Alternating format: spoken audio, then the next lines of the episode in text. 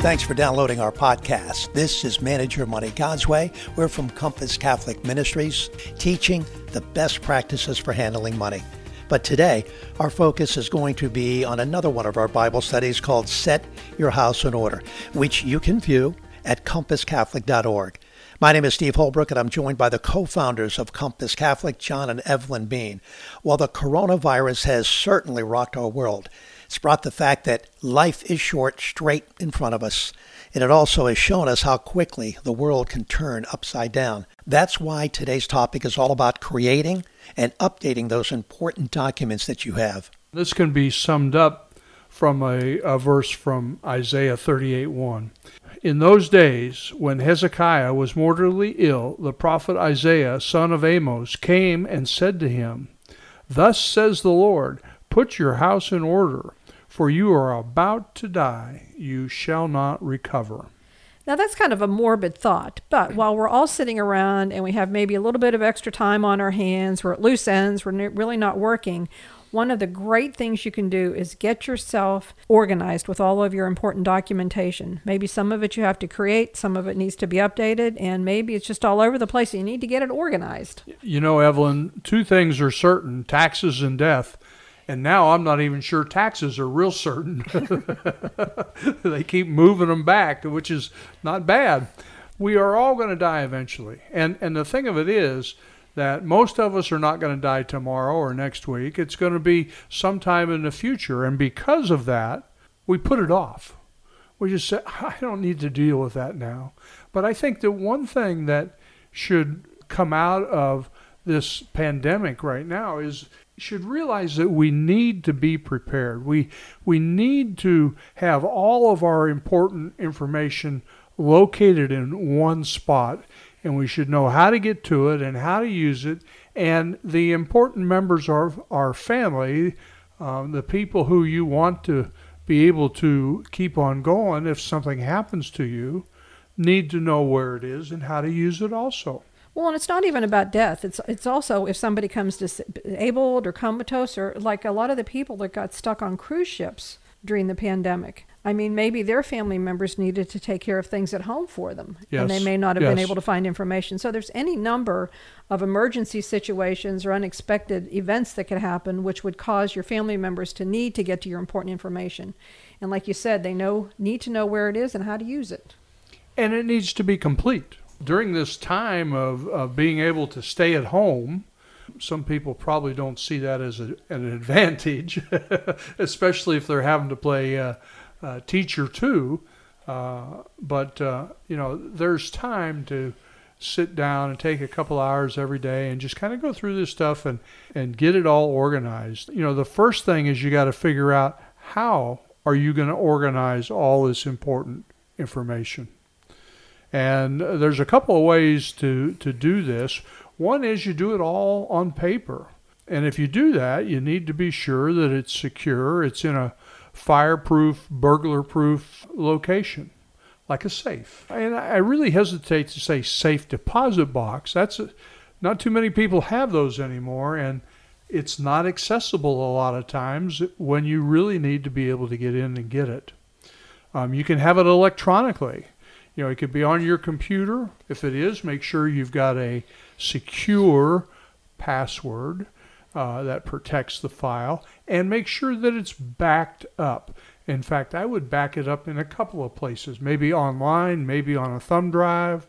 And then there's online files. Many banks and financial services companies provide a, uh, a portal into their uh, secure database that you can have your files, you can upload your files into their database, and they protect it and back it up and, and make it accessible to you. Uh, we've done this, and we've had it for a number of years. Steve, I think you've done it also. Yes. And, you know, we call ours the Bean Book. It's just you know, that's such a catchy title. Gee, it sounds like your name. What do you call, do you call yours the Steve Book? No, I was just thinking about naming it the Bean Book. Because that's I like the way it sounded. Well, don't get it confused with our Bean Book, okay? but you know what you're creating really is one-stop shopping for your family, so that they can find all the important information that they need in an emergency situation. So let's start with some of the important documents. The types of documents that need to be available are things like birth certificates, sacramental records like your marriage license, military papers, documentation on your trust, power of attorney, death certificates, your debt instruments, wills, citizenship papers, deeds, mortgages, leases, any documentation you have about retirement, uh, vehicle titles, insurance policies, income tax returns, and copies of your passports and your driver's licenses. And then the next thing that you really need to have a complete list of is all of your important contacts and advisors. Now, these are the professionals who are handling different affairs that you have in your life and that your family would need to contact them in the event of an emergency. So that would include things like the, your attorney, uh, who's your accountant, who's your insurance agent, who's your financial advisor, your real estate advisor, your banker, your broker. I think you should include in there things like who's the electrician, who's the plumber, who's the handyman that could uh, come and do something for your wife if something happened to the to the husband. And you should include a list of your physicians. You know that would be important to have. Absolutely, and and actually not only your physicians but the medicine that you take on a regular Yes. basis. Yep. And then uh, the other thing that people will sometimes forget about is the key contacts at work. Who's your boss? Who's your boss's boss? Now, I know those things change. Change is inevitable, which is why it's important to get this all down once so that when things start to change, you can go in and in five minutes you can make that quick change and, and, and make sure that your book is up to date. You know, I think most people have this information, but it's probably on different statements or different bills or the contact list on your phone or a spreadsheet or notes on your desk, but it's important to have it all updated and in one information in one place and in one format. Steve? And I, no, I just want to say that you are so right because if you're listening, you're listening, and you are the executor of your parents' estate or your, your one of your children or yours, wouldn't it be great to have everything under one under one binder or in the cloud or in a you're safe at home? Yeah, Audrey and I worked with a woman from church whose husband passed away unexpectedly, and he did everything. He handled all the finances. So when he passed away, it took us several months to look throughout the house for documentations on investment, his insurance company, uh, passwords. In fact, the first week, his wife had no idea where they even banked. So having everything in one location sure would have relieved her of uh, unnecessary stress. Yeah, when my when my um when my mom passed, she had all her information updated, organized. Um, it was such a blessing to me and my sister because we really didn't have to go through and try to shuffle around and find things or guess at her wishes. Yeah. So, a big part of your financial situation is what the bills are and how they get paid. In today's world, when so many things get paid electronically, they get paid automatically. You don't even get a paper bill coming to the house anymore, and maybe it goes to an email address or, or things like that. You really need to have some kind of a, a listing, a paper listing, an electronic listing, you know, we're kind of spreadsheet junkies, so it's easy for us to put that kind of information on a spreadsheet, and you list the uh, name of the company that issues the bill, what the account number is, what day of the month does it normally come in, or days, you know, maybe it's one or two different days, okay, whether it's coming in monthly or quarterly or annually, and how do you pay it? Do you physically write out a check? Do you do an auto draft from the bank? Do you pay it with a credit card? Do you use the bill payer function uh, that the bank provides? Uh, how are you paying it? You know, John, one thing you skipped is how the bill is received. A lot of these don't come in on hard copy anymore, but they might go to a specific email address, or there might be a uh, an electronic invoice from the business's website. So you need to know how it comes in. Or if it's an automatic payment. Yes, definitely. So the the family needs to find out how to get into your email address if that's how it comes in. And that's the kind of information that you're talking about that should be spelled out. Absolutely. Because you don't want your family to be in financial trouble because you forgot to tell them something or they simply didn't know anything Or about the lights of the house go out and Yeah, yeah, Yeah. I mean, all that stuff could happen very easily. A- Another tool that will be helpful to your family, and it should be helpful to you as as you monitor your the growth of your retirement funds and, and things like that, is just a financial statement, a, a net worth statement. You know, list all your assets, list all your liabilities. What's left over, or the the balance between the two, is what your net worth is. You know, from an asset standpoint, you're going to list all your cars, your boats, your personal property, your bank and and brokerage accounts, uh, real estate. As far as investment accounts are concerned, you want to list all of them: the stocks, bonds, mutual funds, company benefits, retirement benefits, all that kind of stuff. And then all of your debts. That would be every single credit card that you have, all your consumer loans like auto loans or furniture loans or loans from Uncle Fred and Aunt Jane.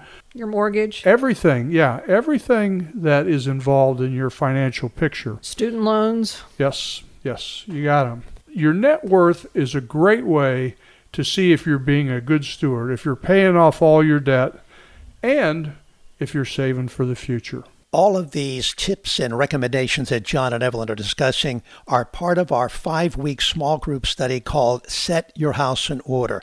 Take a look for yourself. We have all the forms listed right on our website, compasscatholic.org. Click on Books and Studies and look for Set Your House in Order. And start today getting yourselves organized, also your parents, even your married children. This is Manage Your Money God's Way. We are from Compass Catholic Ministries. So, Evelyn, we have discussed ways to provide your family with a financial picture of yourself and your family. What are some of the other things that we need to think about so we can be better organized? So, the third thing that is really important in order to give your family a financial picture is to have a spending plan that they can access and use.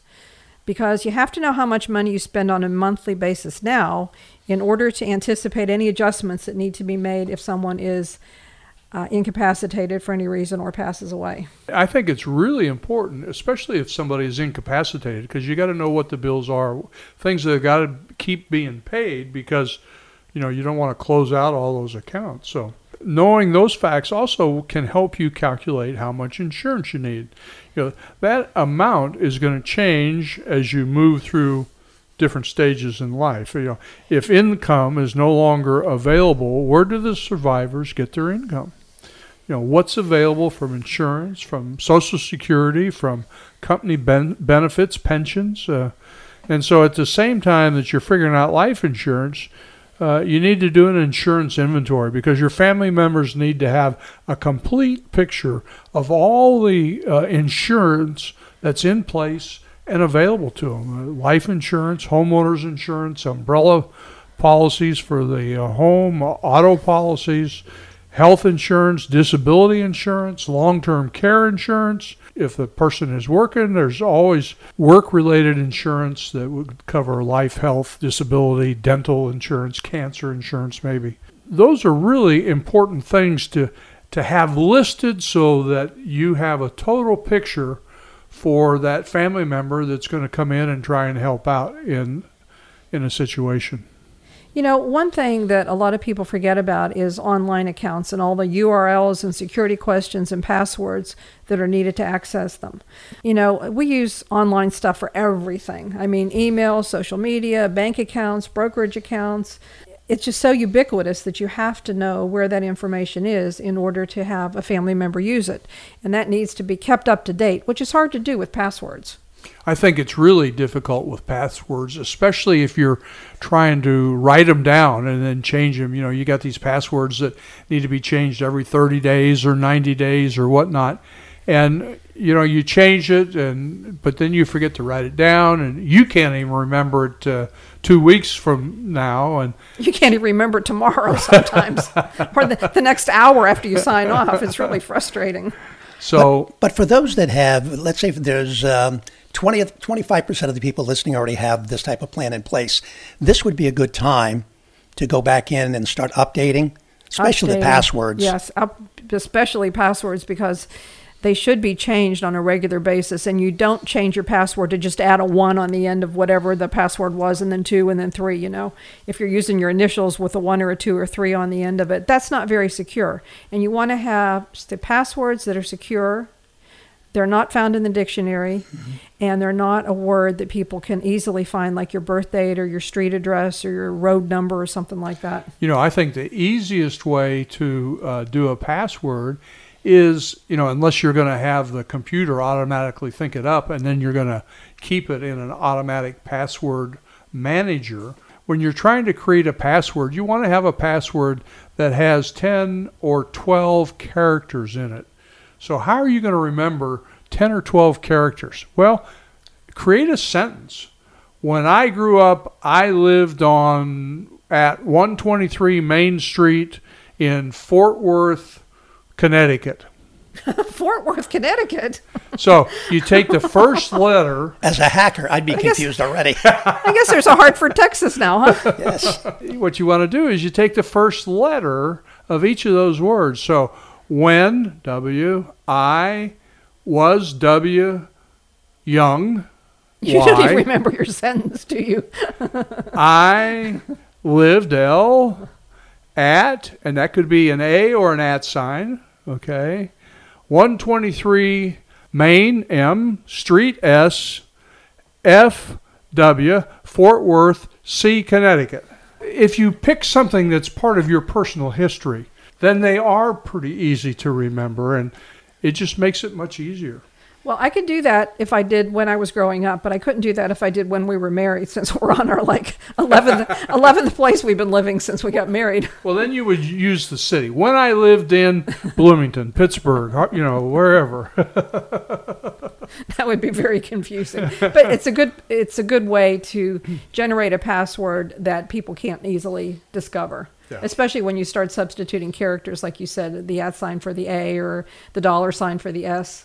That really makes a big difference. And also, as you're updating your password, to make sure you update that, that page on every one of the documents that you have saved, whether it's in your safe, safe to deposit box, in the cloud, or a hard copy in a book. Make sure all the pages are identical. That's why I suggest that people go uh, ahead and uh, adopt the use of an electronic password manager. Well, I'm just talking about documents in general. The whole book should be a duplicate, not just passwords. Oh, yeah, yeah, Yeah. yeah, yeah. Okay. And if you've got an electronic password manager, then you only have to remember one password. That's the password to get into the password manager. One of the things that the uh, coronavirus really brought home to me is the need for healthcare decisions to make those decisions ahead of time. So it's important for you to have a HIPAA waiver, a healthcare power of attorney, an organ donation form, and most of all, a Catholic living will. Much of what our secular, materialistic society teaches strays from God's teaching on how we should handle our finances and our possessions. We should be really vigilant in making sure that our health care and end of life directives follow Catholic teaching and not those of society that's looking for a quick fix to solutions, things like euthanasia. Having a Catholic living will actually focuses on the fact that, one, you don't have to be hooked up to all these life prolonging machines for any reason at all. But what you do need to have is nutrition and hydration. In other words, food and water. Okay? And you should have that until you die. along with other basic necessities such as being kept warm and clean and free of pain. Absolutely. The living will documents you're going to get from a hospital or a doctor often don't take care of those basic needs. And basically, they put you in a position where you're allowed to starve to death. And all the Catholic Church requires is that you be kept alive with nutrition and hydration, mm-hmm. pain free, kept clean and warm until natural death occurs. Like John said, there's no need to be kept alive artificially, but we're not to prolong life. We're not to cut life short artificially. That's it. Exactly. Now, the Catholic Living Will, a copy of that is on our website, yes, it is. compasscatholic.org. Yes. Yes. Okay. And in addition to that, many, many different dioceses have a copy of a Catholic living will also. There's a bunch of them out there. Just make sure that that you understand the the most important aspect is that you get that food and that water until you die, until God decides it's time for you to die, not when the doctor decides. The other thing we we have uh, in uh, the Set Your House in Order Bible study, uh, where we have all these documents compiled into one booklet, is uh, funeral planning. What's going to happen at your funeral? And and this is kind of morbid for some people, but on the other hand, it's it's kind of nice to be able to kind of plan out the songs that that uh, mean something to you and the verses that mean something to you. Now, you can't just pick any song or, or any verse. There are a, approved lists that the bishops have put out, and we have uh, those lists in the Bible study, so you can take a look at it and and kind of plan out your funeral. Are you going to be uh, buried or are you going to be cremated? And if you're going to be buried, have you made arrangements with a funeral home and a cemetery? Because that was a great blessing to us again when my parents passed away. They'd already had their plots and their funerals and everything arranged. And it was such a relief that my sister and I didn't have to make any of those decisions.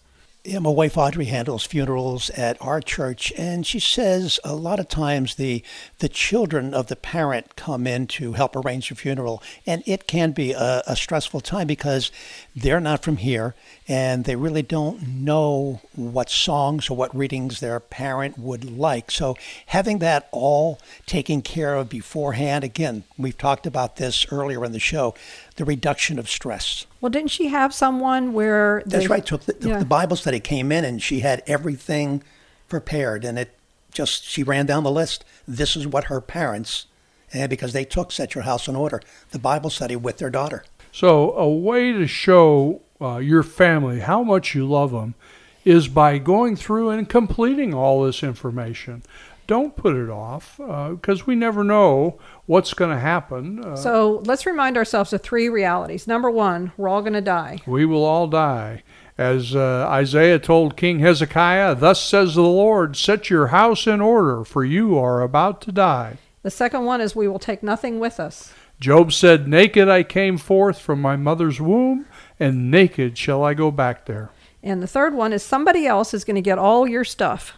Solomon said, uh, We must leave them, his possessions, to the one who is to come after me, and who knows whether that one will be wise or a fool. Yet that one will take control of all the fruits of my toil and wisdom under the sun. In short, become a faithful steward. One of the best ways is to demonstrate your love for your family and friends is to set your finances in order and encourage others to do the same. You'll find all this information on our website, compasscatholic.org. Click on Books and Studies and take a look at Set Your House in Order. It'll give you a blow by blow description of this small group study. All the forms are on there that you need to kind of organize yourself, organize your house. It's all at compasscatholic.org. And last week we started to answer your emails using John Kennedy, who is our financial expert from Candor Path Financial here in Orlando. And these questions pertain to the situation that's going on. And a lot of individuals had financial questions. So, John, we've got you on the phone. Let's get right to it. We had a number of emails with the same type of question Is now a good time to buy stocks? Well, I think the answer to that question depends. You're sticking with some of the core principles of your money counts of course, we want to make sure that we have an emergency bucket in place. We want to make sure that we have a crisis budget that we can check the boxes of all the other priorities before we get to investing in things like the market or stocks. But that being said, if we can check those boxes and we just objectively for a moment look at the high to low that occurred in this most recent bear market, one could definitely argue that there's a lot of value. That was a big flash sale that occurred in the stock market, and from high to low, it was as much as 40% at one point. So I think if we believe that it's time invested in the market and not market timing, and we're not getting caught up with trying to pick the absolute bottom, then yes, for sure, it's absolutely a good time. One rule of thumb that we would suggest is whatever the amount is that you're considering to invest. So let's just, I'm going to use a random number, but let's pretend it's $12,000. We would suggest taking that number, dividing it by 12, and then putting that into the market on a monthly basis systematically. So $1,000 a month for the next 12 months so that you're not worrying about trying to time this and you're creating a rule around how you're investing in the stock market. John, I love your suggestion on investing each month the same amount to get the highs and the lows. Okay, our next question is At what point do I need to reconsider rebalancing my portfolio? I think certainly now is a great opportunity to consider doing a rebalance. We talk to clients all the time about looking at this at least twice a year anyway, adjusting the amount of stocks and bonds that you own in your portfolio. So, with the big sell off that we've seen from this current bear market, now more than ever presents a really good opportunity to do that rebalance and force you to buy low and sell high. John, thank you so much. John Kennedy is the co owner of Candor Path Financial here in Central Florida, and he will be back next week to answer even more questions. And there's still room. If you have a question for John, even two questions for John, by all means, email it to us at askask at compasscatholic.org. That email address is ask ask at compasscatholic.org. Also, if you have any comments or feedback about today's show, or maybe there's a topic that you would love to hear us discuss, by all means, email us your suggestions and your recommendations and your comments to info at compasscatholic.org. That's info at compasscatholic.org. For John and Evelyn Bean, we want to thank you so much for downloading and listening to our podcast. And remember, we have a brand new one for you each and every Wednesday morning. Go to compasscatholic.org, scroll down on the homepage, click on the button podcast, and away you go. This is Manage Your Money God's Way. We're from Compass Catholic Ministries.